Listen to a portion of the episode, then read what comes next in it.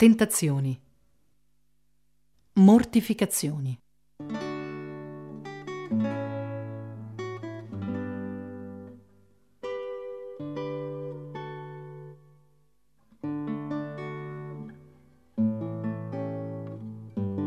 A Cristo, Pio da Pietrelcina, chiedeva due cose.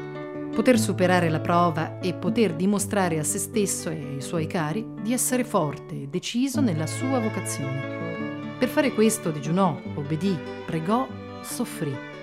Le conseguenze non tardarono però a farsi sentire. I digiuni, le mortificazioni a cui si sottoponeva per temprare la propria volontà, ne minarono profondamente la già debole fibra. Avvertiva dolori atroci al petto ed era spesso colto da febbri violente.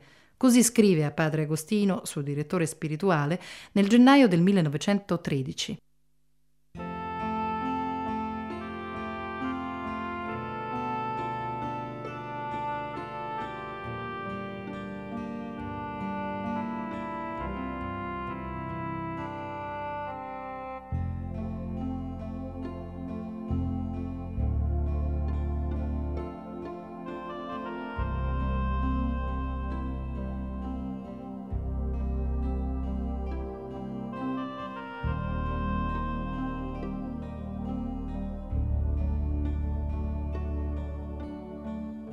Babbo carissimo, viva Gesù!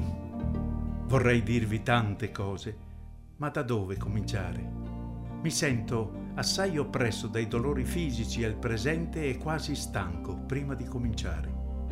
Gesù, oltre alla prova dei timori e tremori spirituali con qualche aroma di desolazione, va aggiungendo anche quella lunga e varia prova del malessere fisico, servendosi a questo fine di quei brutti cosacci.